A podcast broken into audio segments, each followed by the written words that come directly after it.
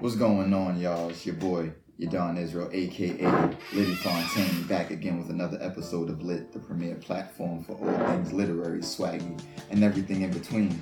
Today's guest is my man, Jess Row, who I first met uh, almost over two years ago at the new school, and he was talking his shit, and I challenged him on his shit, and since then we became friends. That's right. And we're gonna talk about what that friendship is, what his writing is about, and just everything else we could chop it up about. So thank you, Jess, for pulling up. Thank you. Thank you for Thank you for inviting me. So the first thing we got to do, I don't know if you know the episodes or anything like that, the Mhm. rundown, but we do the literary, we do the swag, Yeah.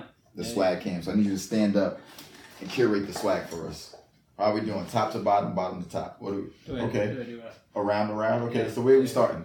Curate. Where are we starting? Let's start with the shoes. Let's start with the shoes. Okay. I just got these yesterday. Ooh, what's those? They're uh, Nike Air Sock Fly Racers. Okay. Yeah, yeah.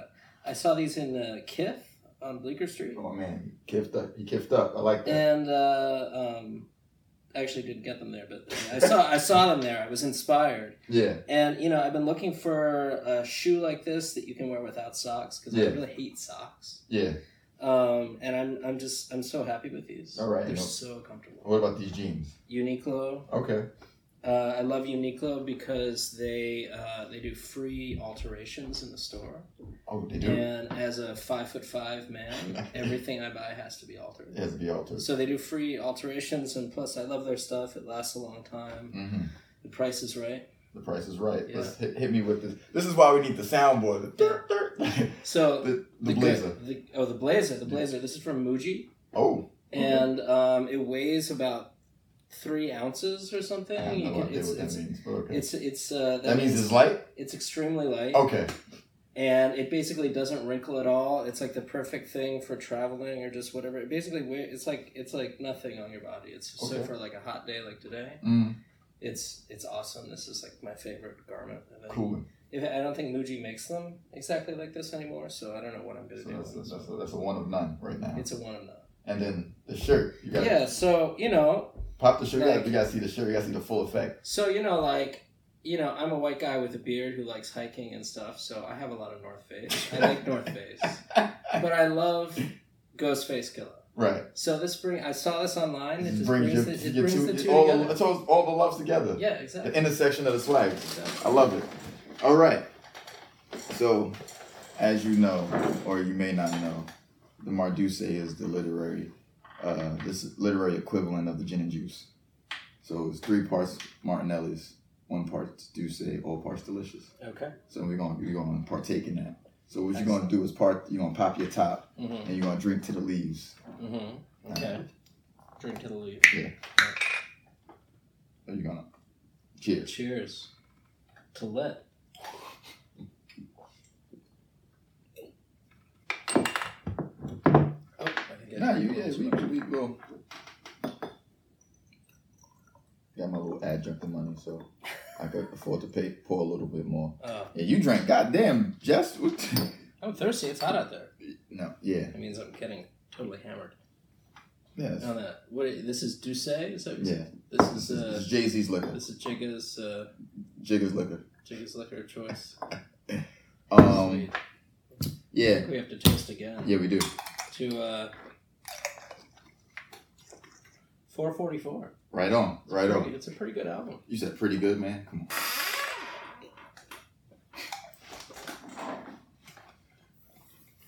That's good. What happened? That's good. That's Yeah. Thank you. So Good. Oh, man. Wow. let's get into it, man. Wrote one of You get some of that. you wrote one of, to in my eyes, one of the most uh, response, like intellectually responsible books about race. Thank you. That's that's the best way I could frame. it. I think we've had so many conversations about this book that I have to find a new way to talk about it for people who ain't here to con- ain't privy to the Well, conversation. But the premise of this book is a Jewish white man goes to China, gets racial reassignment surgery Thai- as a Thailand. Thailand, my bad. Thailand is racial reassignment surgery as a black man. But what's I always found fascinating about the book was that not always, I'm not gonna say that. I was kind of like who does white man think he is writing about black people. But what this book is actually about is about why this man no longer wants to be white instead of why this man is trying to be black. Mm. So it does that James Baldwin thing Mm. of instead of you know when he said he went to it's not that he was going to to Paris he was just trying to get away from America Mm. and I saw that relationship that this man Martin is not trying to be black he's just not he's not trying to be white Mm. and to me that was the central question of the novel Mm. which is like very interesting because I had never thought about a novel as an essay Mm. and so I want to paint give give give the people just the mind of Jess Row as it pertains to this novel. This is what this is. Uh, what are the kind of uh, thinking that I've been working on and dwelling on uh, for my whole career, and it really it started with my first book, which is called A Train to Lo Wu, about the two years I spent in Hong Kong, and a lot of that book.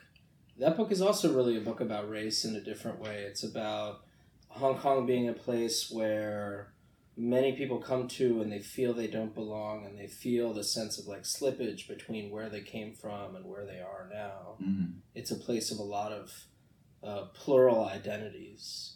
Even Hong Kong Chinese people have a kind of plural identity because they're Hong Kong people, they're Chinese people.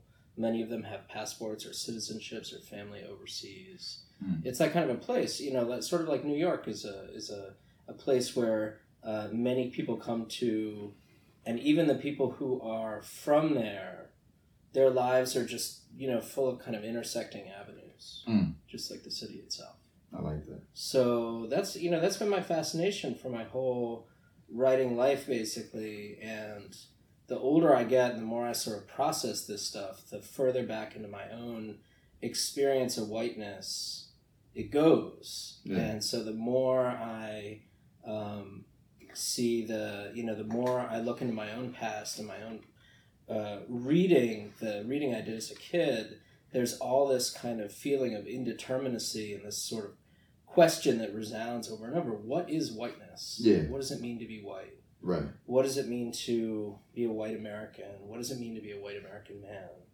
where is the like where is the place that that rests Yeah. and um, you know for me the thing is there never is any place where it rests and so that's the kind of existential And what do you mean by position. that? Like there is no place where it rests. well it's like you know if you if you know just in terms of my own experience Yeah. like um, i'll give you an example i was it's something i've just been writing about in an essay um, i used to there was a time when i spent some in when i was about 10 11 years old when i spent some time time hanging out with my cousins who were from uh, south dakota where my father grew up. And these guys were like they were um, they, they were you know they were from a rural area. They were from the west. Mm. and they were like you know they had like mullets and they, they were much older than i was. They were all in their 20s early Yeah. 20s and you know they were they had mullets. They drove camaros. They were uh, totally radical republicans. They were really racist they loved like rambo and mad max and stuff like that for this is in the early 80s In, mid in that 80s order. and that kind of thing. And uh, you know, they knew like all the lines from all the movies. And the time I spent hanging out with them was mostly like watching movies. Yeah. And so I got this like sort of curriculum from them of like this because like everything they thought about it was like Animal House, Rodney Dangerfield, uh, all this stuff. So that was like you know for a while I you know and like this is about the time that like the movie Top Gun came out oh shit. you know, like the, the planes and all that stuff. So like Tom Cruise, like that was, you know, from for just like a minute of my life, like that was what being a white American man was supposed to be. Mm. And I had this minute where I sort of bought into that. So if you could boil that down, if you could from Rodney Dangerfield to Top Gun and Mhm. Camaro, what would what would you what language would you give the, that living like that whiteness? Yeah, it's really it's it's interesting. You know, I think like in the '80s at that time, this is like the Reagan era, post Vietnam era. There was really the sense that like white maleness had been sort of like embarrassed, shut down, castrated by the failure of Vietnam, Uh, the women's movement. The you know the sort of the oil embargo and all that stuff that had happened in the 70s and there was really this feeling that like reagan was coming in and he was like reestablishing like american manhood Uh. like the rambo thing Yeah. but the interesting thing about that is that um, you know that's it like if you look at rambo rambo is like first of all he's one guy Yeah. and it's all like reactive he's like lashing out Yeah. you know he's like striking back from a position of having been wounded Yeah. So it's this it's a sense of like this hyper assertive white masculinity that's all about like getting back what you took away from me Or get it, get back what was taken. yeah getting, getting back what other people Yeah. it's like you know clint eastwood in the dirty harry movies or charles bronson in the death I was I've been watching like so I went to go see it this weekend with Mhm. a friend and I was watching the uh the trailers and Bruce Willis is in some movie Death Wish. They're bringing Death Wish back with Bruce. It's like the you you rehash. seriously Yes.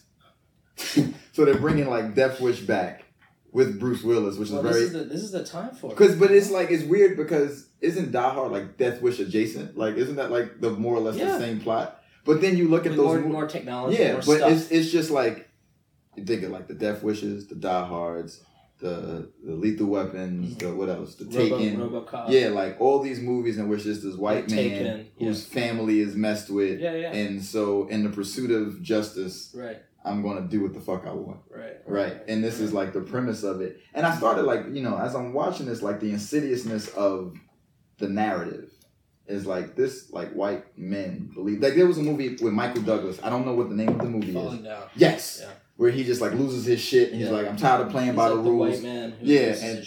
Yeah, and he's just Yeah. like, I'm gonna start fucking shit up, start Yeah. blowing shit up. Yeah. Like no one shoots him or nothing. Like he just goes throughout his whole day. right Just right. like everything was taken from me, thus I'm like reclaiming it. yeah And this yeah. is like the real narrative of all those movies, no matter Mhm. what, is like it's like falling down is like the culmination of all Yeah. these movies in a way. Yeah, But it's, to me, it's I was thinking about this because I was thinking about in the context of working on this essay. yeah, You can draw a straight line from Death Wish to the the ad that Donald Trump put in the paper about the Central Park Five. oh shit. He put he put this ad in the paper that basically said like these kids are monsters and they deserve to die and the city is in chaos and so this is right around the time of the Central Park Five and, in um, 1991. You can draw a straight line from Death Wish, which was late 70s, to that to his election Mm. because the rhetoric is the same. You know, the country's out of control. You know what he said in his uh, inaugural speech, like the uh, carnage. You know, use the word carnage. So there's a sense of like I am the one guy who's going to rescue you from like the carnage of Mm. Of this country that's out of control. with all Right. these The white man's burdens. like the Rudyard Kipling. Yeah, yeah, yeah. But that's what I mean. Is like what's interesting is like when I started watching those movies from a different perspective, which is like not assuming that like I'm the person. Like I'm, I'm like you know you watch John Wayne movies thinking you John Wayne. It's like Mhm. oh no, you're the Indian in Mhm. this. You know, you're the Native American in this Yeah, this re- this this this dramatization. right, right. And right. so I'm like, switching that view is like, oh, I'm supposed to root for my own death. Yeah. Which is very like it kind of Yeah. shifts the perspective, and then when the perspective is shifted, like that's what allowed me to see more about these movies. Like Mm. you know, Angela Flournoy had came and we were talking about like the insidiousness of police films and what they're really teaching us to Mhm. normalize, which Mhm. is like every police film, it's always a cop who goes not above and beyond the call of duty, Mhm. but just like doesn't fucking listen at all. Like Yeah. they're breaking rules, they're like detaining witnesses, Mhm. putting them in the back of like the trunk and shit. Mhm. And it's like all made in this way of like in the pursuit of justice. Yeah. Like they could blow up houses, they Yeah. could shoot people. torture people. Yeah. Yeah. At, at some point in old movies, buddy, Mhm. especially buddy cop films, their badges get Mhm. taken, and they're like, "We're gonna do this shit anyway, That's right?" That's and right. so the whole thing is like when you see this real, and then what I really started paying to was the parallel between like, wait, like this person was told not to do this, and he did it anyway, Mhm. right? And then what happens in the movies, like the person who doesn't listen, what they get put on desk duty, and they get put on like traffic traffic patrol, Right, right. and that's supposed to be like emasculating to them, like they're That's not a real cop. That's right. But it's like you still have your fucking job, and it's like someone lost their life. And so when you when I start to see like the real world mirroring Mhm. of these fictitious plot lines, Mhm. like the shit becomes too real, and like for like for that reason, like a lot of these movies, I'm like I can't fuck with them no more. Like Mhm. I watch them with, with a different sense of like, nah, this is not just a movie. This is like we're watching real life play itself out in this very like meta way. Yeah, yeah. I mean, it would be fascinating to do a book on, um, like, the psychic life of police. You know, to do a Mm. project about like, what is it that the st- what are the stories that like police get told about themselves as police? Because obviously, like, one of the stories they get told is the story of the person who goes like outside of the law. Right. That's like the Dirty Harry story that Yeah. you were talking about. You know, but then there's you know that there's it's it's it's fascinating. There's this amazing movie that almost nobody uh, has seen from the late '90s called Copland with Sylvester Stallone as the main character, Oh shit. and he's like this wounded, injured, depressed New Jersey local cop in a town where everybody else is an NYPD policeman somewhere in North Jersey.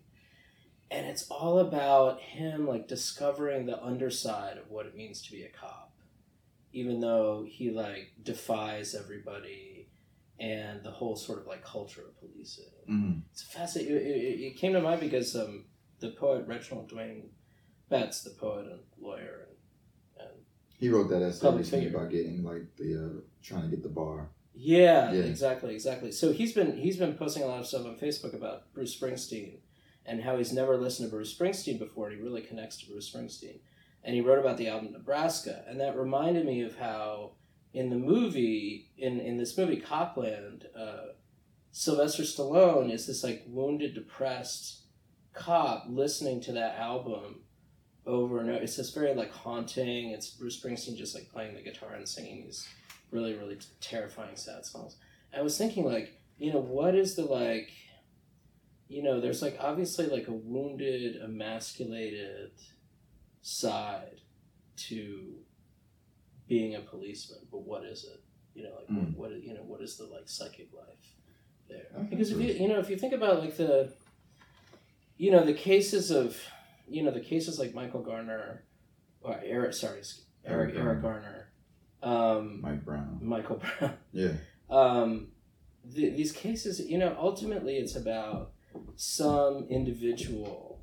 You know, a lot of it is like systemic practices, Right. but there's also this moment where like one individual does something, you know, that is a distinct decision to kill somebody. No. Yeah. And so, like you know, to get and you know, and the, the forces of the legal process, the grand juries and all that, really militate against ever understanding like what was happening, what was the psychic process that led that policeman to kill that person. Right. Because well, the onus of the process is not to try to figure out why the person was killed. The onus is on the person of why the why was the person killable.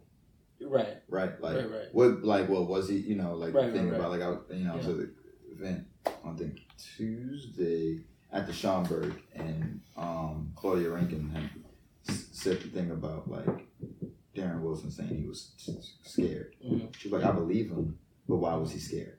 Well, right, and that's right exactly like like what is That's the exactly what so what is actually the fear and it's like we don't really as a culture you Yeah. know, i don't mean we like as a per- individual thing because it's like i think for myself i know what informs that fear i think is one of like the refusal to admit that the fear is real for a lot of people who claim they don't have it which is i think what happens a lot in this book is like you address a lot of those fears of Mhm. and i think you Mhm. know Mhm. that fear of feeling like you don't have power and only coming into that awareness when the fear is present right so you deny this fear your whole life and this is when it's like systematic racism plays its place plays its part because this like our country and the way our society is structured is done so much to like remove the fear like carting carting off like zip codes and Mhm. making sure you don't see people of color in, That's in right. these real ways and so Yeah. now so much of this fear that you feel isn't real becomes real to you in the moment that you have to address it Mhm.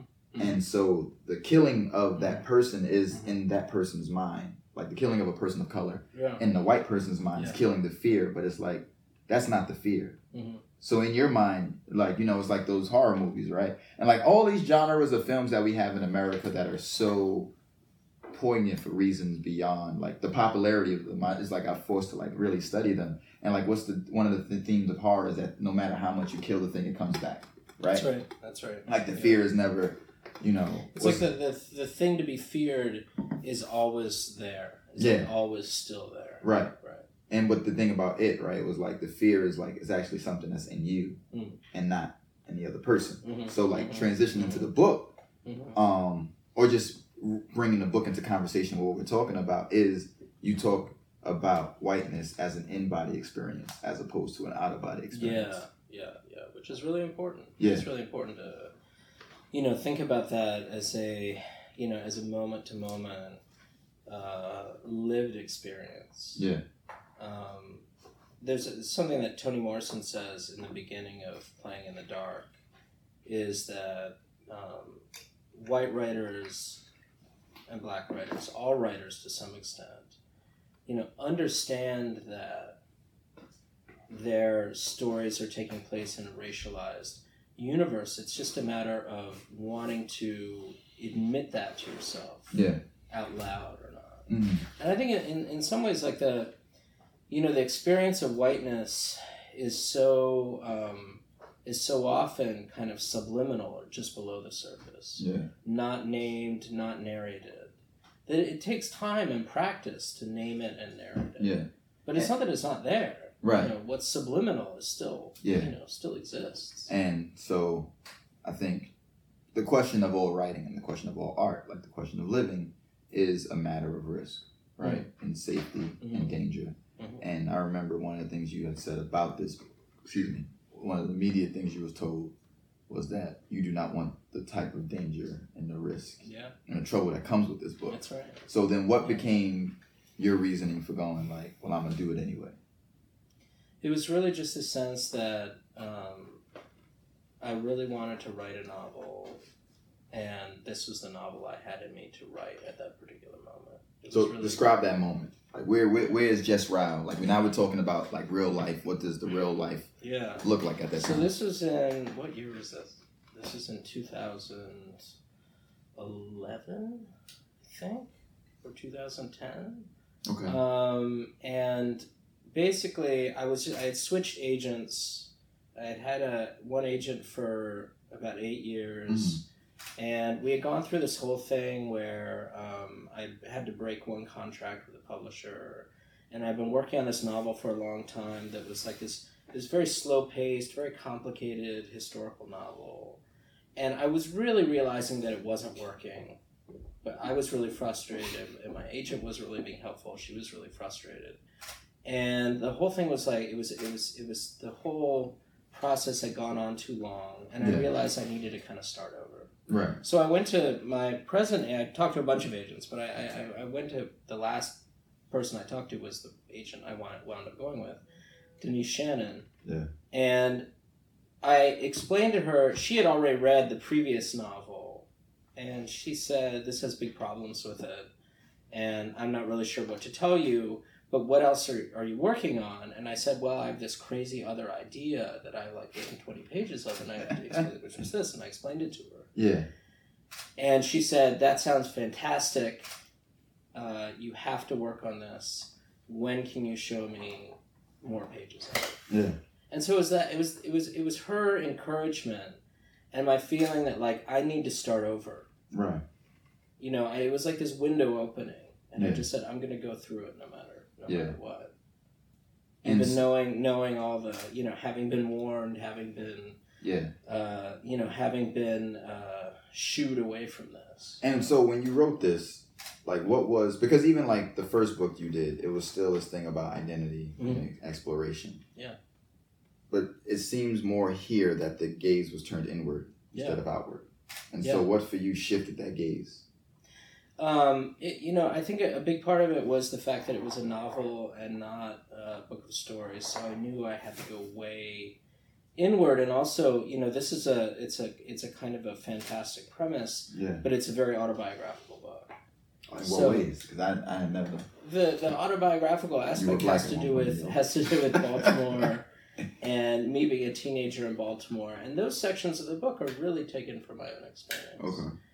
And the, it's it's the, the the Martin character, the character who transforms himself surgically into a black man, Yeah. is sort of a composite of friends of mine I had at that time who were really into hip hop, These are white friends. white friends, Okay. who were really into hip hop, really into black culture, Yeah. and they were really, you know, that like me, they were they were really they were kind of just like floating people. They were people who were, you know, they were kids whose lives could have gone in many different directions. Mhm.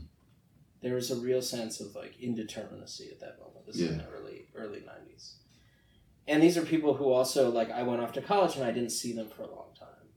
So that was the um, that was the like really autobiographical core of the book that really drove me. Mhm. Um, you know, to go deep about my own psychology Yeah. at that time. And so with the with the with the plot line, what in the plot line did you feel like? What do you think the plot line gave this exploration? The plot line, I mean, gave it a sense of urgency. Okay. you know, and gave it a sense of like this is happening now, this is happening in the moment, this Yeah. is happening in 2014. Right. Right. Right. Okay. Um. Another. Which- yeah. Yeah. No, is- well, I was going to say like it was happening in 2014 or 2013. You know, it's really supposed to be contemporary with the year that the novel comes out, but of course it couldn't happen any later than that because you know the moment that the book was published was also the moment of Ferguson, and the world really changed and the culture really changed in terms of like how? What do you feel? well, I think I think the conversation about the conver- you know after the emergence of the protest movement, the Black Lives Matter move- movement, Yeah. I think that the conversation would have had to shift more to you know those conflicts that were going on in the streets in the present. Like if I had been writing the book two years later, I would have had to deal with that material in some ways. And then you know only it was only eight months later that Rachel Dolezal came into the That was fun. Yeah. and you know, one of the things, and it, it took, I don't know how to pronounce the woman's name. I don't want to mispronounce it. But she had did a paper, she had did an essay, a profile on Richard Dolezal for The Believer. Um, and basically the essay had essentially boiled down to there's nothing to see here. It's just another white woman doing what she wants to do. In terms of like Richard Dolezal, because everyone had it the been, believer or the stranger? Because I read a piece in the stranger. it might have been a stranger. Yeah, this is when Rachel Dolezal's book came out. Yeah, yeah, yeah. Yeah. And um yeah, no, it was it's the stranger. Uh, I think Ijeoma Oluo. hmm I apologize if I pronounce your name wrong, Yeah. but the piece itself is is the heart of whiteness hmm hmm and the whole idea of like just basically taking this It's very person funny, the heart of darkness. yeah, so like trying to treat like her like this is a legitimate thing like she really thinks that she's black Yeah. and it's like when you really question her about her blackness hmm like DK blackness hmm there's nothing really there, right? Like there's no depth there. Yeah. So Yeah. And then what she tries and what Rachel Dolezal constantly when she's asked questions about a serious question about blackness, she pivots, she diverts, she goes, well, what is blackness, right? Right. First, you have this very concrete idea of what you are, hmm and it's something Yeah. that you're not. And then when I ask you what this thing is to you, you're going, well, what is it? So it's like Right. there's this very ironic use of the identity, right? And so with her, like you know, she was in like even explain like the fact that I'm even here Mhm. talking to this woman about this Mhm. is a testament of the power that like white people have in this culture, Mhm. where we have to take the claims of white people, whether they be fantastical or real, seriously, regardless, hmm right? And I think if you ever seen you seen AT um Atlanta, Yeah. that episode where Yeah. like you have the black dude that was a 35 year old white man, Yeah. yeah, yeah. and just like how like the comedy of it, but just like I, I almost wanted a producer credit for that. but like just the absurdity of how like oh he's obviously not white so like there's a comedy that could play itself Right. out where it's like it's of course this is absurd right. but like you have the abs like this is equally absurd Mm. and we're like well maybe we're gonna get we're gonna create a you know transracialism which by definition I looked it up and it was like transracialism is by definition when a white when a fam when a family adopts a kid from another right. race That's the that's the uh, Yeah. That's the That's the work- that's been the working definition of it. So it's like- right, right. you know to to legitimize this very Right. false claim Right. Right. is like an like an essential hmm notion of white power. There's, you know, I, I was just reading this piece this week by um, George Yancy, who's an African American philosopher who's written a lot of great, uh, great books about whiteness. That's really the focus of his career is studying studying race, but also studying whiteness in particular as a, as a black man. And he says this thing about he says that whiteness will survive um, the diversity movement. It will survive ethnographic display Mm. but it will also survive the um, it will also survive the fragmentation of the postmodern subject it'll Ooh, what does that mean? survive. It'll survive the pastiche of the postmodern subject. So when rachel dolezal is saying like well what is whiteness? What is blackness? Essentially what she's saying she's gesturing to this kind of postmodern argument about well what is identity what does identity really mean? It's all constructed blah blah blah. And what Yancy is saying is okay that's that's fine. You know, identity is constructed, race is absolutely constructed, it has no biological basis. But um, if your argument is basically, if your argument always reduces to, well, race is just constructed, so why does it matter anyway? Anybody can be anything they want. Right. What Yancy is saying is whiteness will survive that. You know, whiteness, that is not a strategy for getting rid of white supremacy or white power because as long what he says is as long as whiteness is rewarded by the forces of capital, it will remain in control. Absolutely. No matter how fragmented, no matter how Yeah. pastiche, no And- matter how how uh, Yeah. stylized, Right. you know, it might become. And then the one thing about also whiteness is, and you say this in the book, is like, all right, if all these things are constructed, why pick it?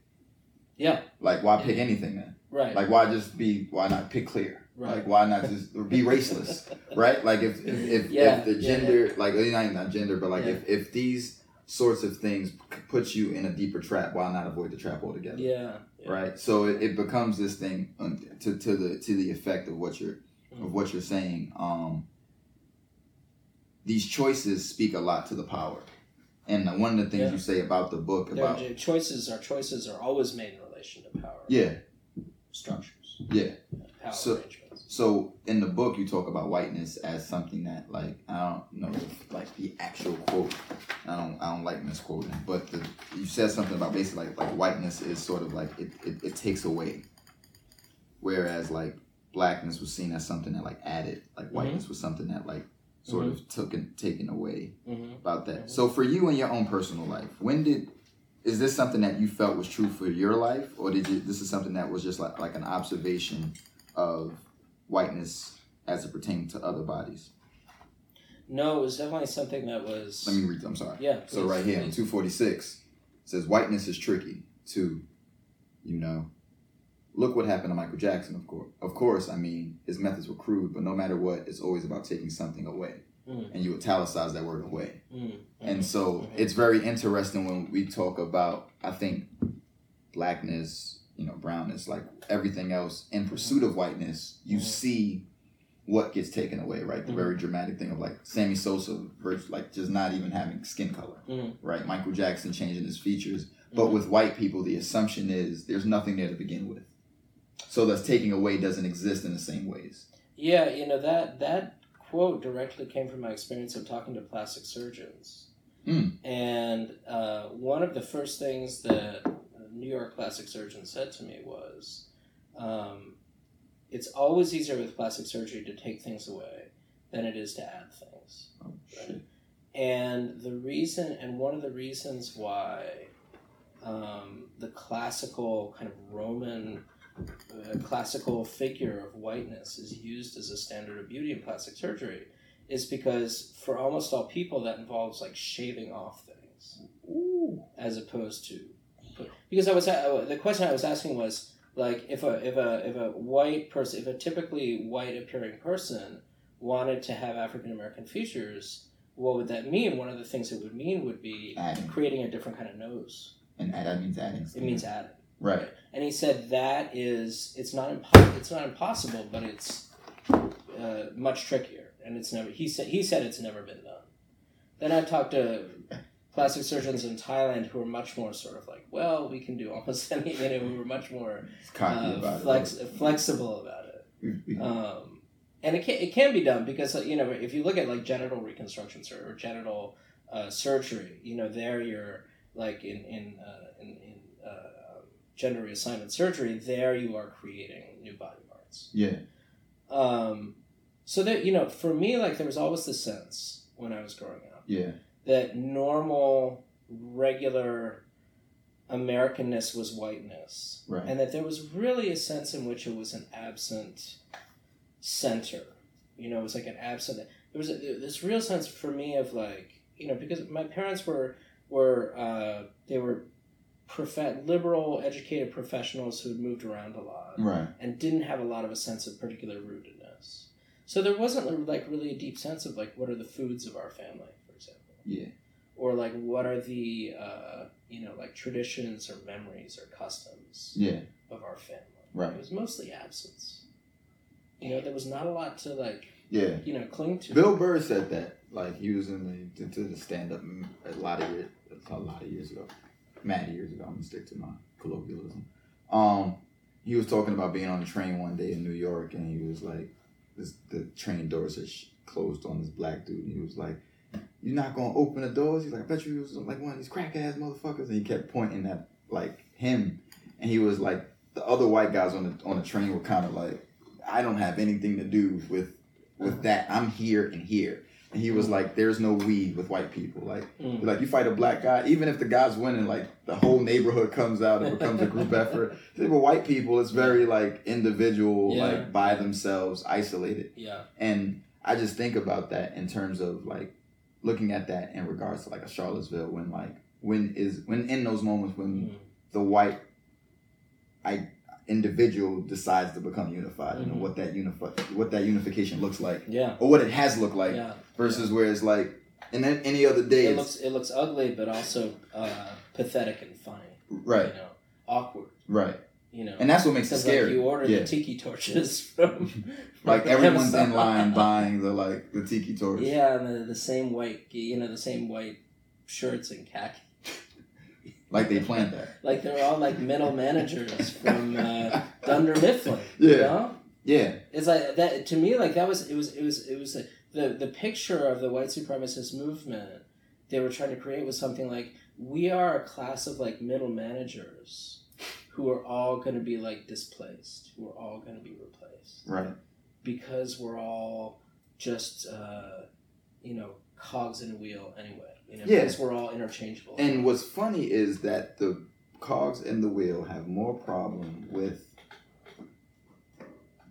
the pavement that it rolls on than the Mm. person driving the vehicle Mhm. meaning that middle managers will blame lower like employees Yeah. for their position than Right. the higher ups right, right like who they identify with who they think that the Right. who they think the- is, is their is friends yeah and it's like you really Right. think that you're like you're like i pose a threat to your right, power it's like a middle manager feels threatened by uh, illegal immigrant from Puebla who is coming to like pick lettuce Mhm.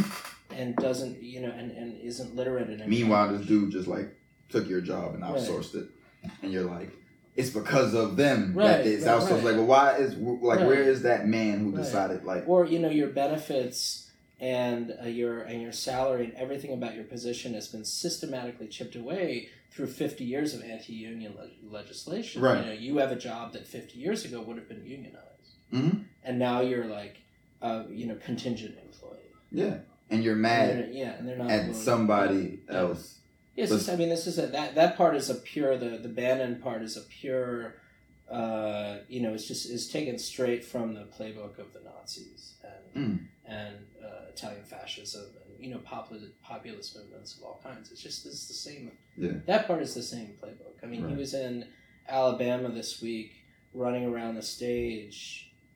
Saying like you know uh, supporting Roy Moore, who's this uh, sort of Christian fascist candidate, the one who won, saying like uh, you know uh, get this guy elect this guy and screw the elites and steve bannon is like paid for by this billionaire robert mercer he's essentially he's just a henchman of this of a billionaire yeah. and he's saying screw the elite. You know, he's telling these people his narrative is screw the elites. Damn, that's real. And like people believe that though. Uh, he got Roy Moore got elected. It worked. Yeah. you know, Breitbart works. Yeah, and I think, in, in, at least, but how much of that also, how much of that rhetoric is predicated on denial, right?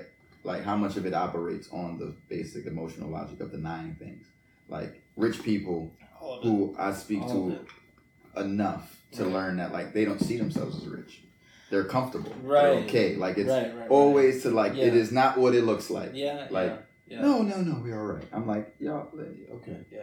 yeah. So no denial is uh, you know denial is is uh, uh, ubiquitous. You know, Mm. it's the yeah, it's the engine of American capitalism, you're right. American consumption. So you brought a book with you. Uh-huh. I'm assuming this is the first book that Yeah. that brought some some life right, right. to right. you. What's Yeah. the book? So this is Give me a give me a is, passage. It isn't. I wouldn't say this is the first book because I had a really hard time figuring out the first book. But yeah. this is a book. It's called First Love and Other Sorrows, and uh, this is a book that I, I found in a used bookstore when I was in college in New Haven, um, What school you went to? and Yale. And Oh, um, okay. uh, I like this- how you said that shit like it was just like, yeah, I went to I'm, McDonald's. s- I'm sorry. It's it's it's a reflex to say I went to college in New Haven. I'm sorry, you know, Well, is that, is that a purposeful thing? Like you don't yeah, want to say yeah? It's a thing. Like why? Uh, that the- because that's a part of the said. denial. Because of what you just said. Because of denial. yeah, it's a form of denial. It's a for- it's a form of like denial and like Do you? displacing your privilege. Yeah. hey. That's that's you know that's what it is. It's, it's a habit. You know it is. Okay. Um, all right. So this book was was published in the 1950s, um, and Harold Brodkey was considered this child genius, and then he Mhm. didn't publish another book until the 80s. Um, he was he published this book when he was in his 20s, and then he was like this major New York literary figure, and people kept saying like, "When's his next book book going to come out?" And he was working on this novel for like 40 years. And he finally published it, and it was kind of a bust, actually. Hmm. But then he, he, he published a lot of other stuff. Uh, Brodkey is a really fascinating writer because he had this very long period where he didn't publish anything, but then he published this novel, which was a, this huge, sort of messy book. But he published another book of stories called um, Stories in an Almost Classical Mode, which is an amazing, mind blowing book of stories. Then he was diagnosed with HIV. Hmm. And uh, and he died in the early. Uh, he was he was he had been married for a long time, but he was bisexual. Um, he had had lots of affairs with men in the seventies. He was diagnosed with HIV in the early nineties. He wrote an amazing book called This Wild Darkness about being diagnosed about having AIDS, Mm. and then he died a year later in like ninety one or ninety two. Jeez. Um, and he published he has he has a beautiful book of stories that came out after he died called The World is the Home of Love and Death. Mm. Um, and another book of essays. So he had a he had this career where like published one book, was totally inactive for forty years.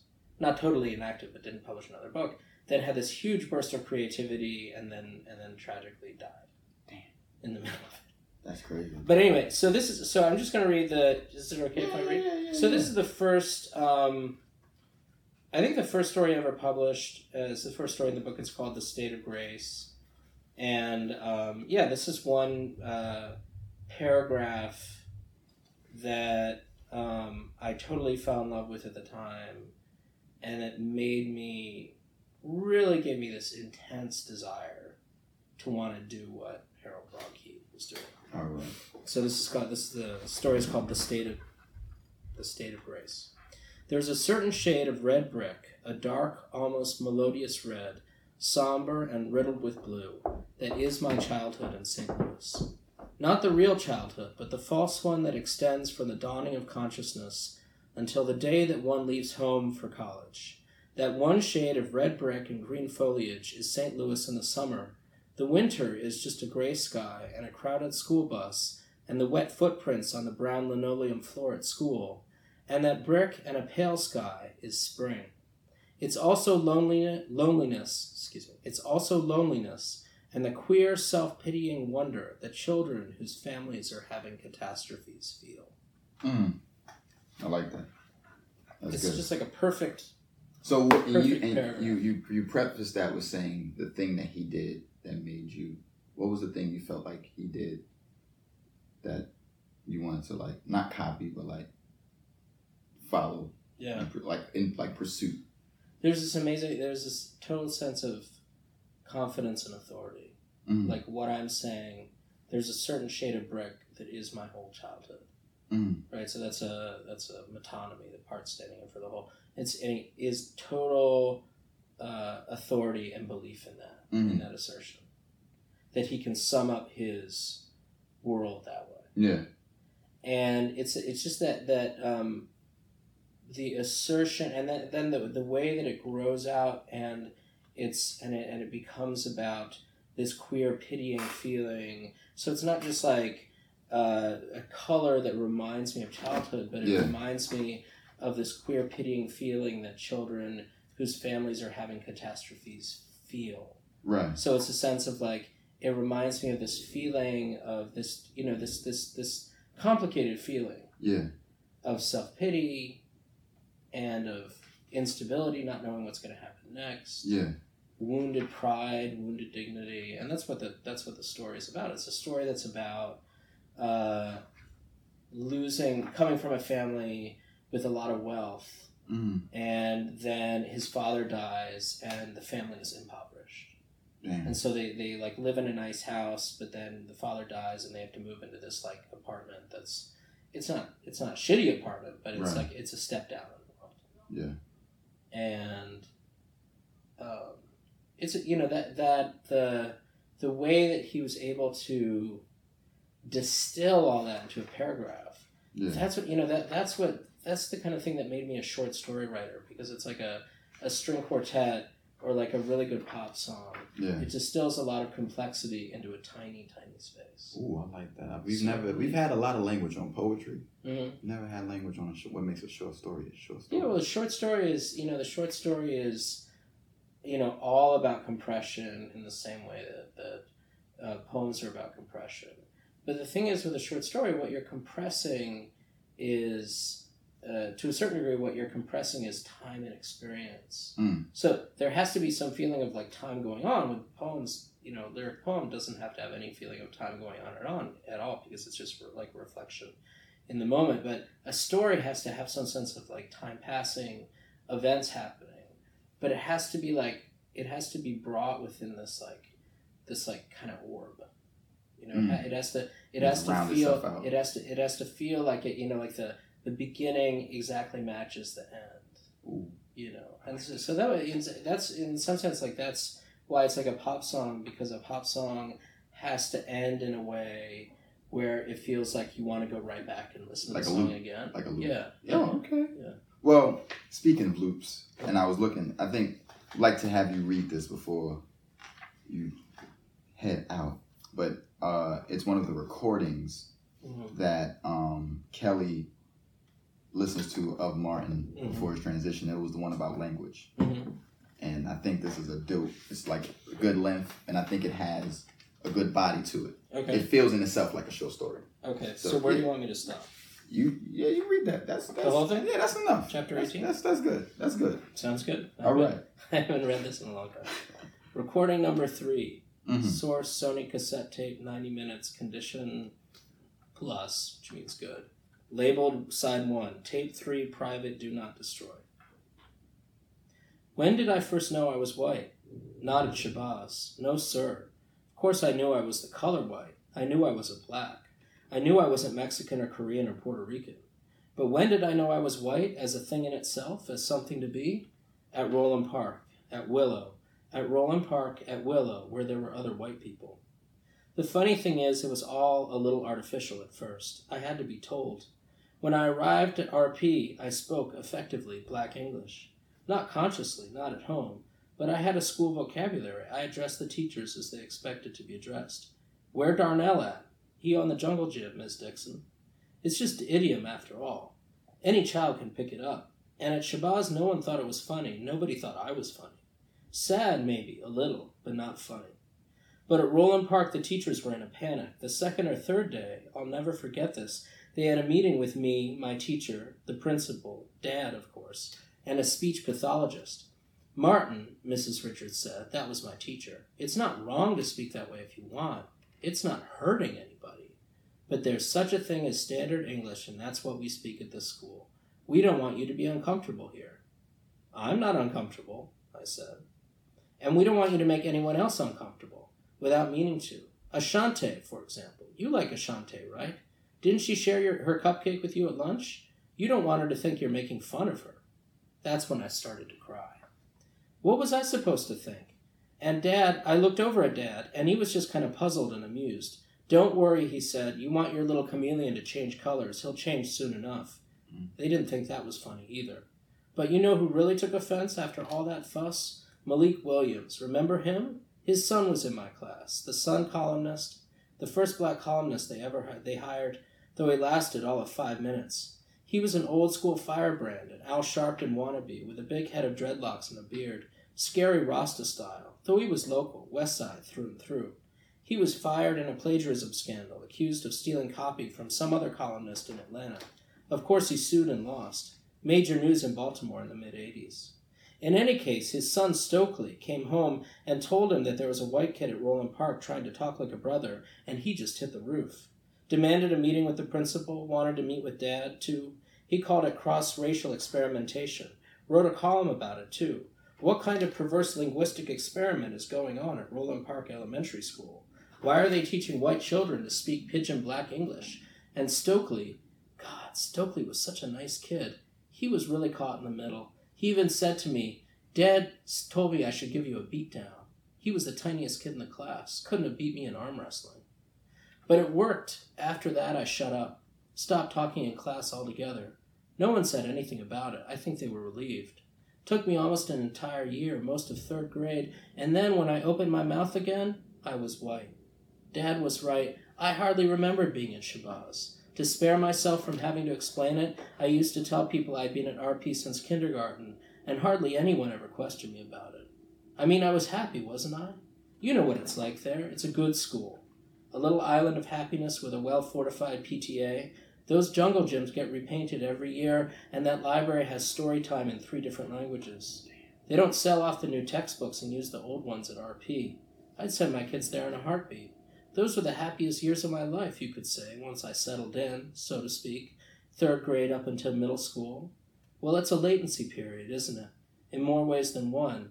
Transsexuals, you know, they say the same thing. Prepubescent children are allowed to be androgynous to a degree. They can play at cross dressing. They can engage in all kinds of imaginative fooling around.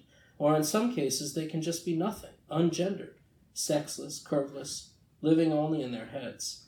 That must, that must have been me. Once I knew I was white, once I was told, once I was reminded, I just sort of relaxed into being nothing at all. I spent no time outside in the neighborhood. None at all. If I played outside of school, it was at friends' houses or on Roland Avenue. For a few years, I spent every afternoon till five at the Roland Park Library, across the street from school. Dad picked me up there. And then when I was a little older, I started taking the bus down to Hawkins to meet him on campus. That was a pretty genteel existence, comparatively speaking. Roland Park, excuse me, Roland Park blots out the rest of the world pretty damn well. And then I went on to Willow. There was no option really after that. Dad wanted me to go to Northern Middle, but the guidance counselor at Roland Park had some kind of private meeting with him and convinced him that he didn't want a dead son. What was allowable, what might slip under the radar at Shabazz, was not to be tolerated after grammar school. Thus our apartheid system proceeds. So I was set up with the SSAT and went on interviews, all kinds of aptitude tests, and Willow was the one that wanted me. I'll never forget the first time Dad took me out there. It was in April, early April, just this time of year. Trees bare, chilly, rainy. We came up the driveway, past the horse barn, past the pasture, the lacrosse field, the other lacrosse field. Hmm. You know, round at the top of the hill, saw the lake, the theater, and the trees all around, trees that seemed unending in every direction. I mean, talk about a brand.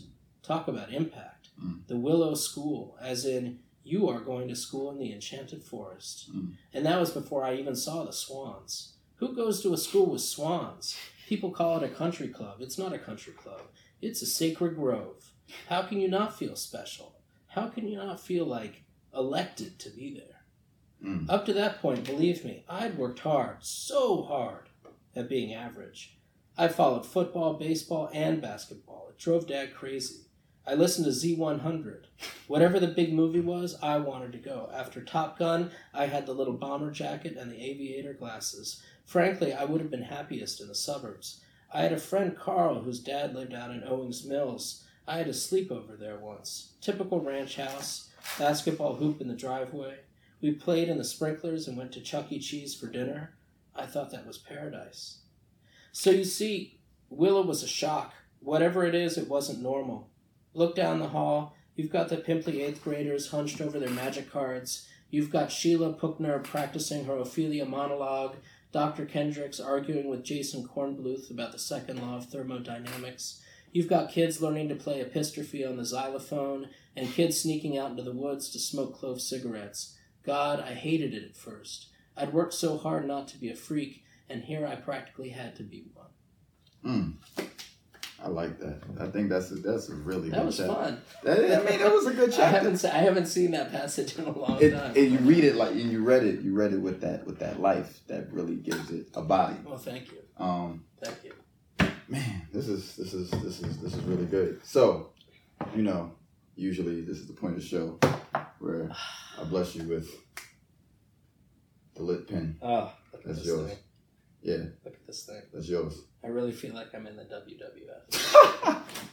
you know your name is on the on the box so people so you know it's your, so you know it's yours we personalize things here wow. So- where can, what what do you have any events coming up i know you're like you're on sabbatical from from teaching I am. you teach at, you teach at nyu Uh, well, I teach at the College of New Jersey. college of new jersey but you last live year I was teaching at NYU, Yeah.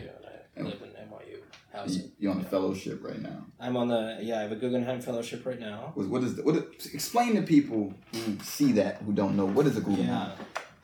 Gonna have to put that on later. Um, this is so great. So the Guggenheim Fellowship is one of the main fellowships that writers get when they're at the stage in their career where they published a couple of books and they've achieved some success. Uh, it's a, it's a called a, like a mid career um, fellowship, which Right. means you've gotten a certain amount of success. The Guggenheim Foundation thinks that you're a promising, you know, writer with like a good career underway, and they want to give you some money for a Yeah. work in progress. So basically, it allows you to have time when you're not working, when you're Yeah. not teaching or doing anything now else. translate that into dollar value Uh, Fifty thousand dollars. there you go That's, people- that's that's how so much. That's people- like I think that's actually the average. And this is before taxes Unfortunately, it's before taxes, and you do have to pay taxes on it. So it actually works out to not that much money. so what I is mean, it what is in, it the, in the in the sense that like what does it work if you out actually to want like? to support yourself, yeah so if from 50 it goes down to like 40 it depends on your tax bracket. oh damn Yeah. shit Yeah. well you know in the spirit of denying people's economic standards actually which tax bracket is well, I don't. I don't actually know. There's another kind of denial. My wife. My wife does our taxes. all right so um any events coming up Yeah. So I'm reading in uh, Amherst, Massachusetts on Monday. That's October second. okay Amherst Books, eight o'clock. In Okay. case there's anyone out there who lives in the in the Happy Valley, the Pioneer Valley. the happy valley That's what they call. it. what else Um, and after that, the next, the only other thing I'm really doing in the fall is I am going to be participating in this amazing conference called Thinking Its Presence, which is a conference on race and creative writing. I'm doing a couple of events there. Yeah. Uh, I'm doing a, a, a onstage conversation with a novelist named Julie Iromuanya, Mhm. uh, who uh, had published a- an amazing novel that came out a couple of years ago called Mr. and Mrs. Doctor. And we're going to be talking about writing about race with a sense of humor. Mm. Always a difficult, tricky subject. Mhm. Um, but that's yeah, that's what we're going to be talking about. So that's if you're in Tucson, Arizona, October seventeenth through nineteenth. cool. And Wait. other than that, I am you know I am hunched down at my desk, doing working on what away. you I'm want to share with the people what you're working on yeah, so I'm working on a, a book of essays Uh-huh. that is, uh, in some ways, a continuation of Your Face in Mine. It's about uh, race in the American imagination. It's called White Flights. It's going to be published by Graywolf, uh, most likely in early 2019, Ooh, which is not that far away. but that's come on people need to know these books before they drop so they can have it That's right. So Um, that's that's my next book is White Flights, and then I'm working on, a, on another novel that'll come out sometime after that called The New Earth. Um, Yeah. Is it, po- is it, is it a po- post-apocalyptic wasteland where people wear Yeezys? No. Okay. No. It's it's actually uh, it's also it's it's weirdly it's set in 2014, so it's like before it's a, like a pre-Trump novel. It's I like think you need it stop starts in talking York. pre-Trump, like like America ain't all Trump. Like, Well, that's the thing, you know. eh, Well, exactly. It's like that, but you know, it, it it's about um, like he like he marked some sort of line in history. Like I don't like before. Well, I, I mean, I think he, I think, I think he did, but uh, all of the forces that were, you know, around to make him what he was were already They place. converged. Yeah, I it feel was- like a child of century type situation. Yeah, pre-convergence. Okay. Um, Yeah. where can people follow you? They want to keep in touch with with the brilliance. Uh, Facebook and uh, my website is jessrow.com. Yeah. What else? That's it. And that's that's it. That's I'm, I'm much it. off. I'm off Twitter for the moment because there was a lot of like uh, threats from white supremacists last year when I published a I published a piece in the New Republic called "What Are White Writers For," and that that you know they get a lot of people upset. You know, people on the uh, you know the uh, what is it Pepe the Frog side of things. Uh, You okay. know, the alt right. You gotta you gotta stay you gotta stay low. Yeah. So I, you know, I want to get back on Twitter, uh, but um, I have a hard time keeping up. I'm on Instagram too, but I hardly ever. Yeah, you know, I we can, know. I can do one platform at a time because that's the Yeah. demographic that I'm in. I'm in the Facebook demographic. Yeah. It's like Facebook, Instagram, Snapchat. You do Snapchat? No, that's the thing. That Snap Snapchat. Is I wonder what a writer's Snapchat will look like. Like if I followed a writer on Snapchat, like what would their Snapchat? Aren't there any? I'm not. must I'm be the younger. the, the younger younger the, writers. the younger younger writers. Yeah. yeah. Literary swag before you get out of here. Literary swag. Yeah. Before you get out of here, Yeah. your three writers My three writers. and your three clothing designers. Yeah. You know, you ad- you did this with me. Like, Is it the same? well, I, I don't know. I mean, it, I would say like definitely in terms of clothing designers, like Pull up the. you know, I remember it was. It was Uniqlo, um, you know, Uniqlo, Muji. see, I wasn't one of them last time. Yeah, and I would say Kevin. All right, You know, I love Team Ke- Sanchez. I All right, love, I love Kevin's stuff. okay, Yeah, I like yeah. that. City of No Fucks. All right, and then the and, and, the then and the writers, yeah, James Baldwin. okay, Uh, I would say James Baldwin, Nadine Gordimer. that wasn't on there first. Yeah. Well, you know, it's always It changed. That's why you asked the question every James time. Baldwin, Nadine Gordimer, and uh, you know, if I had to pick one, I would say, you know, sort of, eh, you know, this is always a, like James Baldwin, Nadine Gordimer, Maxine Hong Kingston. Okay. So this has been another episode of Lit. Make sure you follow my man Jess Row. Be on the lookout for this new book, White Flight 2019. This has been another Liddy Fontaine, Pink Pig Productions. Follow the Pink Pig production team at Pink Pig Pro. Follow me at Yahdon. Follow the show at Lit Platform. And follow my man Surreal Jules who's playing the music that keeps this show super lit. We out there.